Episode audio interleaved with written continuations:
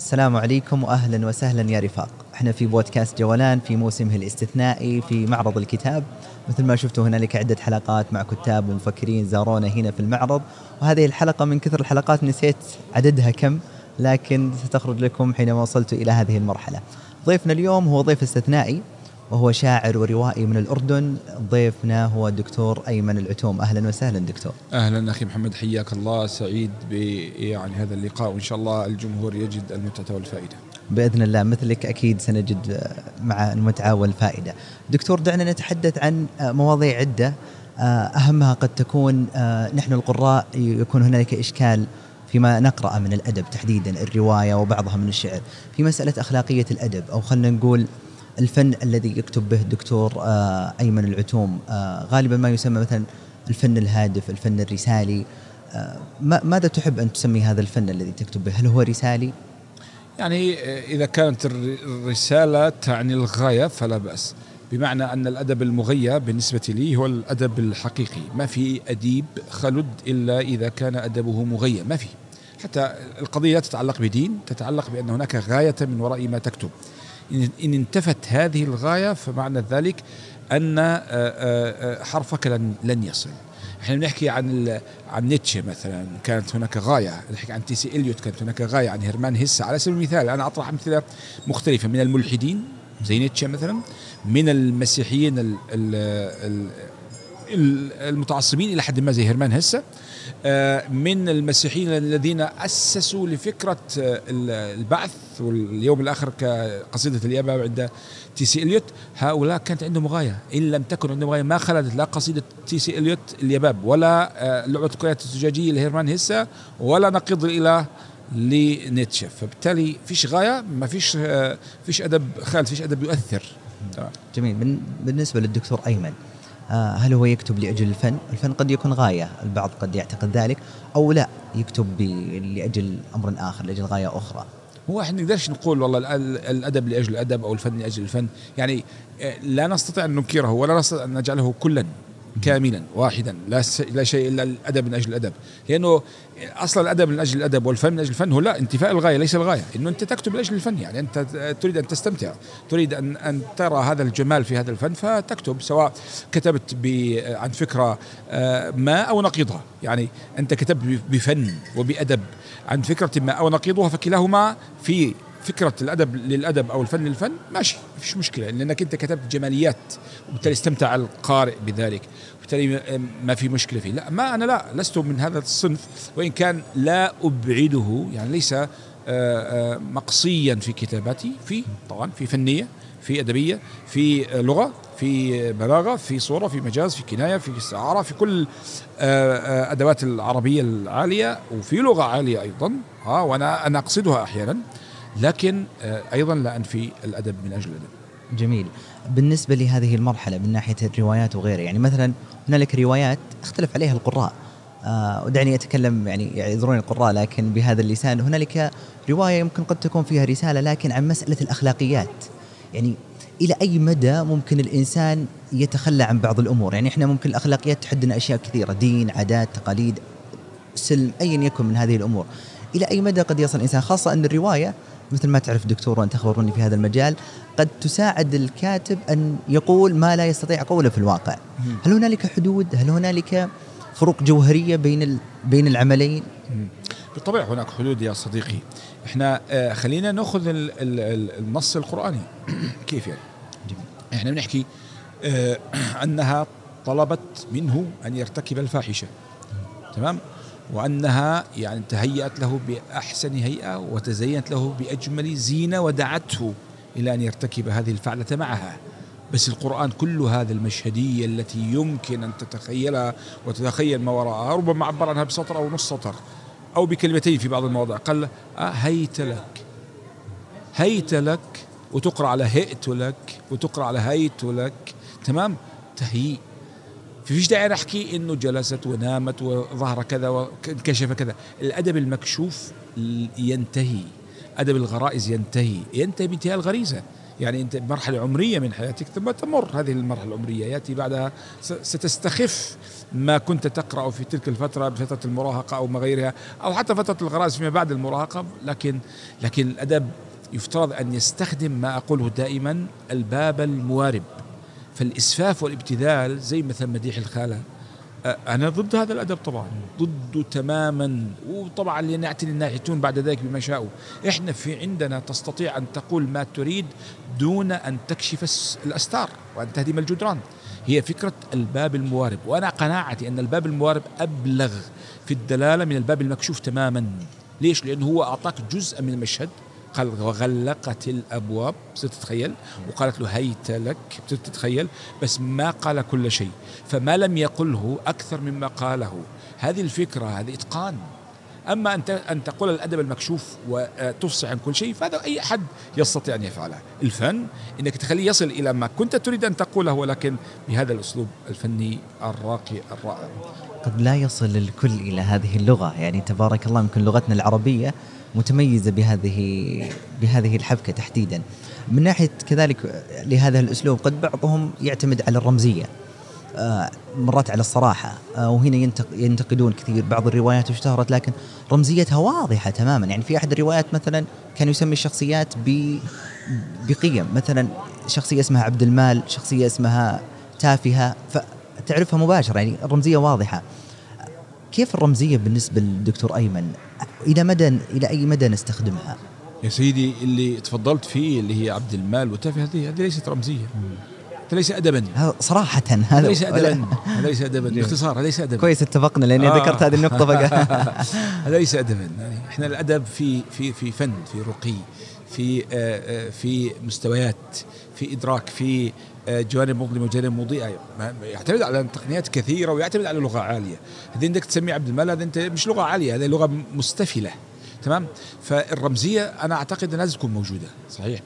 يعني أنا من أنصار الرمزية في الأدب، ولكن في حد يقتقف عنده الرمزية يفترض ألا يتجاوزها الكاتب، بحيث لا تكون رمزية مغرقة في الرمزية إلى حد الإبهام أو الإيهام، فينتج من ذلك إما انغلاق في الفهم بمعنى لا يفهم ما تريد، وإما خطأ في التأويل.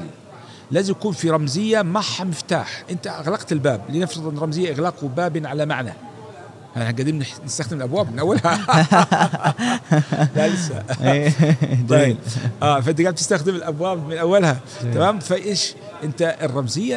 اذا اغلقت الباب يفترض انك تعطيه المفتاح او على الاقل رسمه المفتاح او تصنع له شيئا يعني قريبا من ذلك. جميل جدا. آه يعني الحديث تحديدا حول هذا الامر قد يسال السائل، بودنا ناخذ الاشياء اللي ذكرتها دكتور، آه اين نحصل؟ هل نحصل عليها في كتابك الاخير هذه سبيلي؟ نعم. ودنا نتكلم عن هذا الكتاب، كنا احنا في معرض الكتاب وممكن الكل وده يسأل عن جديد الدكتور أيمن. نعم. آه. هذه سبيل نعم فيها الحديث عن الرمزية والحديث عن الوصف والحديث عن الحوار، الحديث عن مستويات السرد، مستويات تقنيات السرد، الحديث عن كيفية تفعيل المكان، كيفية جعل المكان بطلا، يعني في أشياء كثيرة. يعني هذه سبيل باختصار هي تجربتي في الكتابة والحياة. فالذين يريدون أن يعرفوا كيف كتبت بهذا الأسلوب أو كيف وصلت إلى أن أكتب بهذه الطريقة فيستطيعون أن أن يقرأوا كتاب هذه سبيل، سيكون مفيدا لهم. جميل جدا. أي دعاية طبعا للكتاب. أي لازم. وعلى ذكر الكتب أكيد أنت ذكرتها ممكن في هذه سبيلي، لكن ودنا نذكر هذه النقطة، مسألة خلينا نقول أهم الكتب الأربعة أو أو الكتاب مثلا اللي أثروا على الدكتور أيمن وجعلوه ينتهج هذا المنهج، خاصة أنك تركت الهندسة وذهبت إلى اللغة العربية، وكان في يعني خلينا نقول صدام مع المجتمع كيف تترك الهندسة.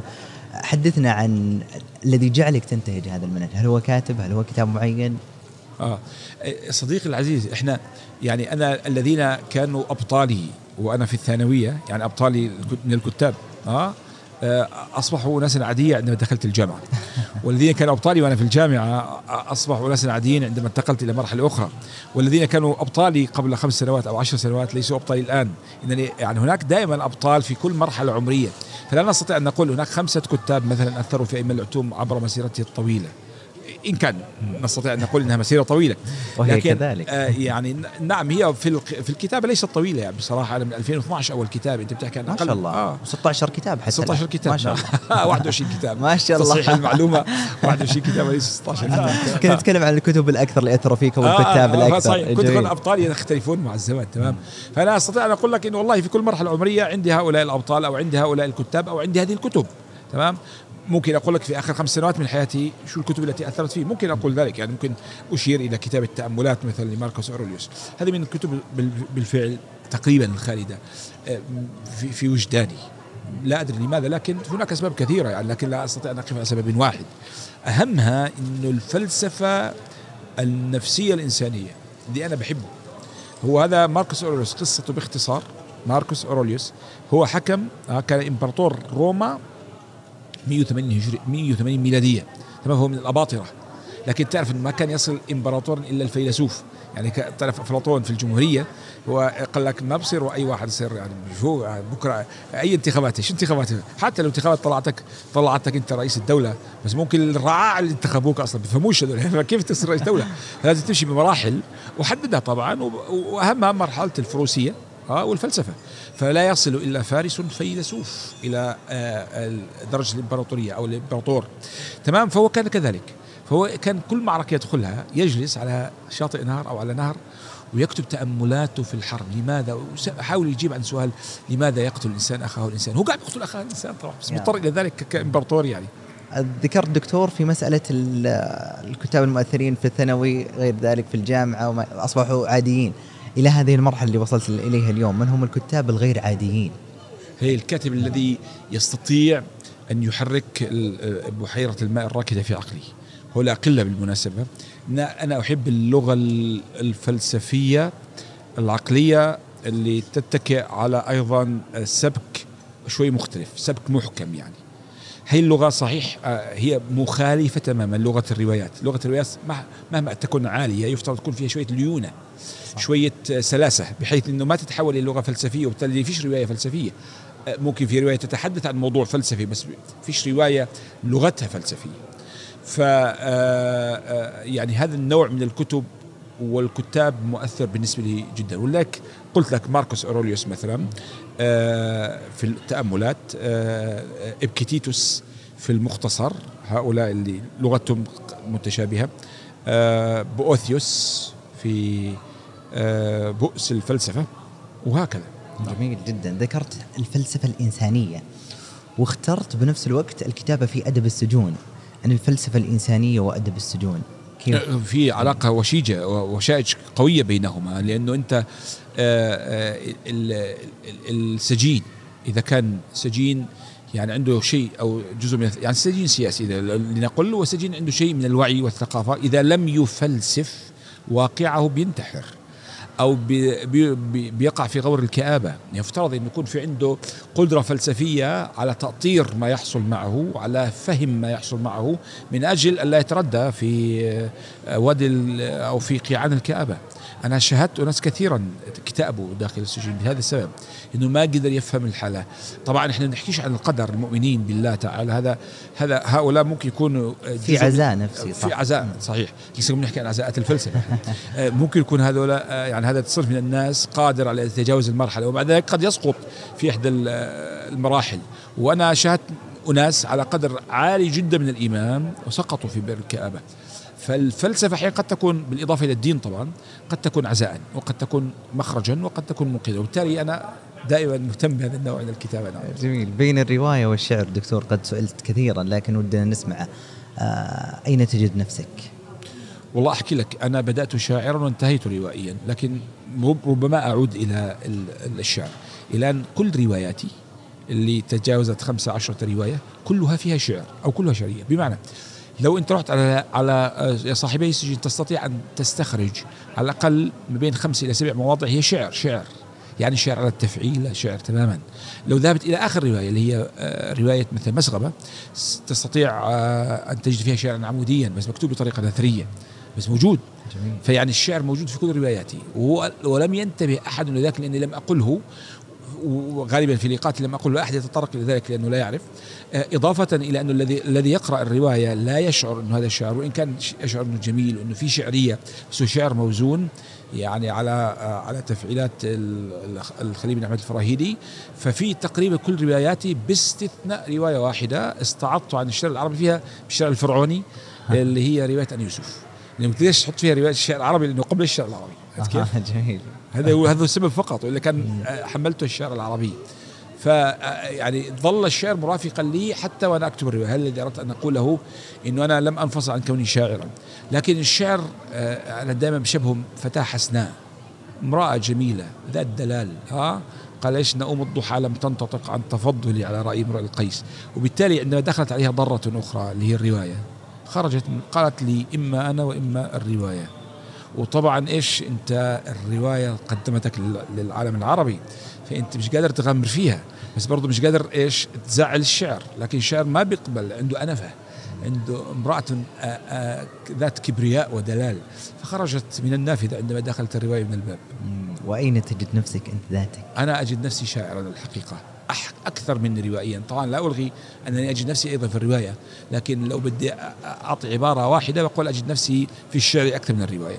وأنا قناعتي أن الشعر أخلد من الرواية، حتى وإن لم يكن له جمهور من اليوم، وليس له حتى نقاد حقيقيون، وليس له حتى يعني من يدرس دراسة حقيقية أو من يكتب كتابة حقيقية. الشعراء قليلون، الشعر أو النظم كثير والشعر قليل. النظم انك انت يعني تنظم على البحور هذا يتقنه الكثيرون او يفعله الكثيرون، ولكن ان تكتب القصيده الحقيقيه، القصيده الخالده، القصيده التي تعبر الازمان والامكنه كما فعل المتنبي، فهؤلاء نادرون جدا. على ذكر المتنبي، هل هنالك علاقه وطيده بينك وبين المتنبي؟ تلبستني روحه. المتنبي بالنسبه لي ظل ظلي يعني او او اناي إذا جاز التعبير. أنا المتنبي عشت معه أكثر من أربعين عاما، وأنا الآن أقدم له شرحا على اليوتيوب، قناتي على اليوتيوب شرح وصلنا إلى مئة وسبعين حلقة تقريبا قدمناها، وما زلنا في لم لم نصل إلى ربع ما قاله المتنبي في شرحه. يعني شرحنا حوالي خمسة وستين قصيدة من ثلاثمئة قصيدة، يعني ما يقرب من الخمس يعني عشرين بالمئة، وصرفنا على ذلك مئة وسبعين حلقة، فنحن نحتاج ربما إلى سبعمئة حلقة ثمانمئة حلقة حتى ننهي شرح المتنبي. لكننا مستمرون منذ عام بدأت هذه الرحلة الطويلة. فعلاقة المتنبي علاقة وطيدة، أنا معه أربعون عاما، يعني أنا عمري ثمان سنين سبع سنين وأنا بحفظ المتنبي. أنا أنا مضى من عمري تسعة وأربعون عاما، وبالتالي حياتي كلها مع المتنبي. ما قاله المتنبي شكل كثير من طريقة عيشي، طريقة تعاملي مع الأشياء على الحقيقة. يعني مثلا حين يقول المتنبي آه والظلم من شيم النفوس فإن تجد ذا عفة فلعلة لا يظلم، فبخليك تخفف توقعاتك من الآخر مهما كان هذا الآخر، لأنه يعني الظلم من شيم النفوس. لما يقول لك ذو العقل يشقى في النعيم بعقله وأخو الجهالة في الشقاوة ينعم، بخليك تتحمل الشقاء لأنك ذا عقل أو لأنك ذو عقل. لما يقول لك أريد من زمن ذا أن يبلغني ما ليس يبلغه من نفسه الزمن، بخليك حين تنتهي رمادا تنهض من رمادك. أشياء كثيرة أنا بنيت عليها في بيتي. يعني, يعني ماذا أقول لك مثلا؟ بذا قضت الأيام ما بين أهلها مصائب قوم عند قوم فوائد قامت عليها الدول وأركان وحيوات. فالمتنبي مش مش شاعر حالة. جميل جدا. فمن يعاتبني والبؤس يجمعنا، من ليس مبتئسا من, من أمة العربي. هذه المصطلحات في شعر الدكتور دائما ما تأتي بيأس، بتجربة قد تكون تجربة خاصة. لماذا هذه اللغة؟ هل عشت تجربة خاصة لم يعيشها أحد، أو أن فعلا إحنا يعني شوف الشاعر بده لطميات. الشعر يحتاج إلى لطميات. هو القرآن، شوف في القرآن إيش قال لك الرسول صلى الله عليه وسلم؟ قال اقرأوا القرآن فابكوا فإن لم يب فإن لم تبكي أو فإن لم تبكوا فتباكوا فإنما نزل بحزن. آه في تأثير للغة الحزينة. القرآن نزل بحزن، وبالفعل أحيانا أنت تقرأ الآية قراءة عابرة لكن تسمعها تحزن وتضرب على الوتر العاطفي عندك. الشعر والرواية كذلك. فأنا حين أنطق عن هذا الإرث فلأنه عندي يعني موروث من القرآن ومن الشعر ومن الحديث جعلني أصل إلى ذلك، إضافة إلى أني عندي واقع بئيس. يعني واقعنا العربي المتشرذم طبعا يدعو إلى أنك أنت تكون متفائلا جدا، صح؟ خلينا نحكيها والناس تفهم ما تريدها. وكمان انت كمان يعني بجوز نفسيتك التي نشأت في القرية، وايضا الحرمان الذي يعيشه اهل القرى والمناظر البائسة التي يعيشها الناس في القرى، ربما شكلت في الطفولة في اللاوعي هذه اللغة البائسة.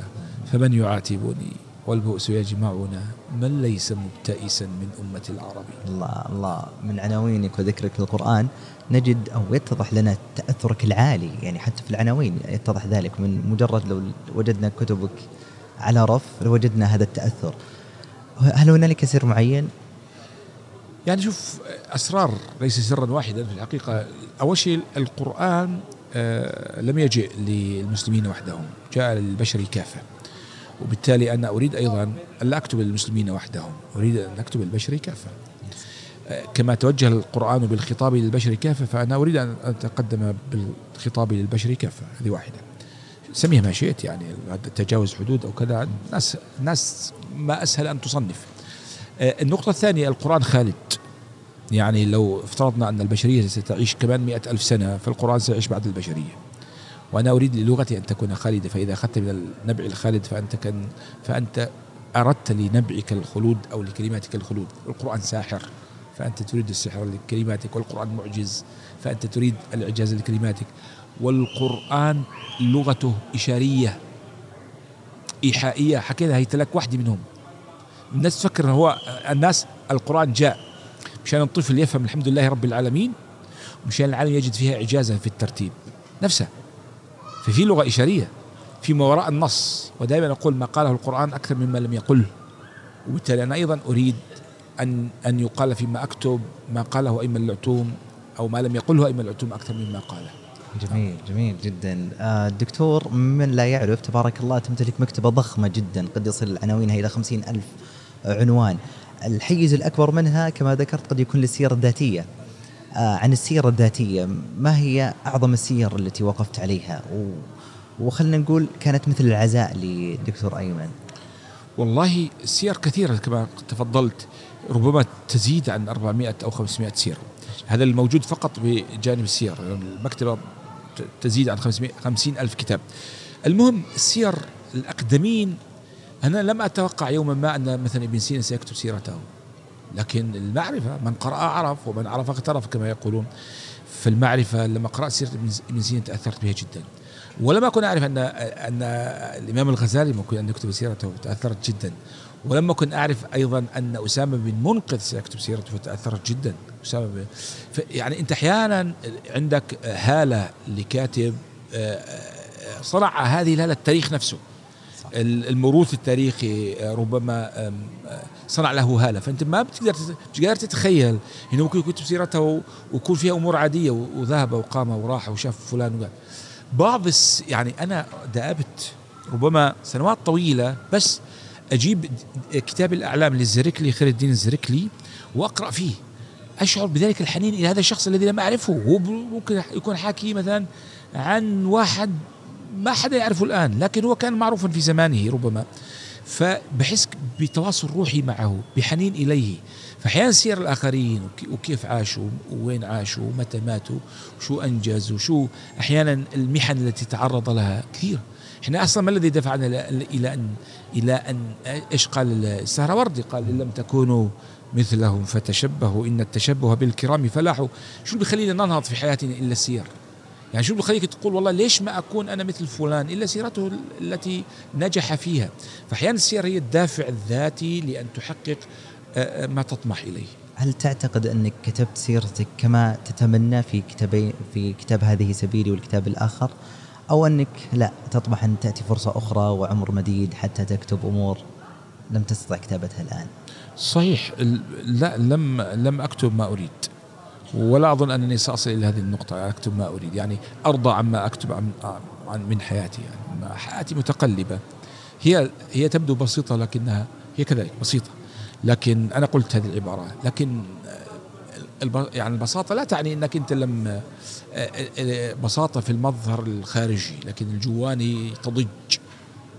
ها سيرة الجوانية تضج، وأنا حاولت أن أبرز شيء منها، وبالتالي حين أصل إلى إفراغ كل ما في جوانيتي من الكلام ومن يعني من الإيقاع ومن الذكريات ومما أريد يعني ومن الجنون الذي في أعماقي، ربما سأقول إنني رضيت. لكن لكن يصدق أيضا نرجع للمتنبي الذي رافقني كل هذه السنوات ويظهر لي في كل لحظة، وأنا بحكي قاعد جواني وبراني، وبيطلع المتنبي ومش راضي عن الجواني ولا البراني، بيطلع المتنبي ويقول لك أريك الرضا لو أخفت النفس خافية وما أنا عن نفسي ولا عنك راضية. يا سلام، ذكرت مرة في النهايات تتجلى البدايات لتشعرك كم كنت تسير في الطريق الخاطئ. هل هذا الشيء وهذا الأمر أكثر ما يخافه الدكتور؟ نعم نعم، أن تكون النهايات على غيري، يعني أن أكتشف أنني بدأت في الطريق الخاطئ، وهذا دائما هاجس بالنسبة لي.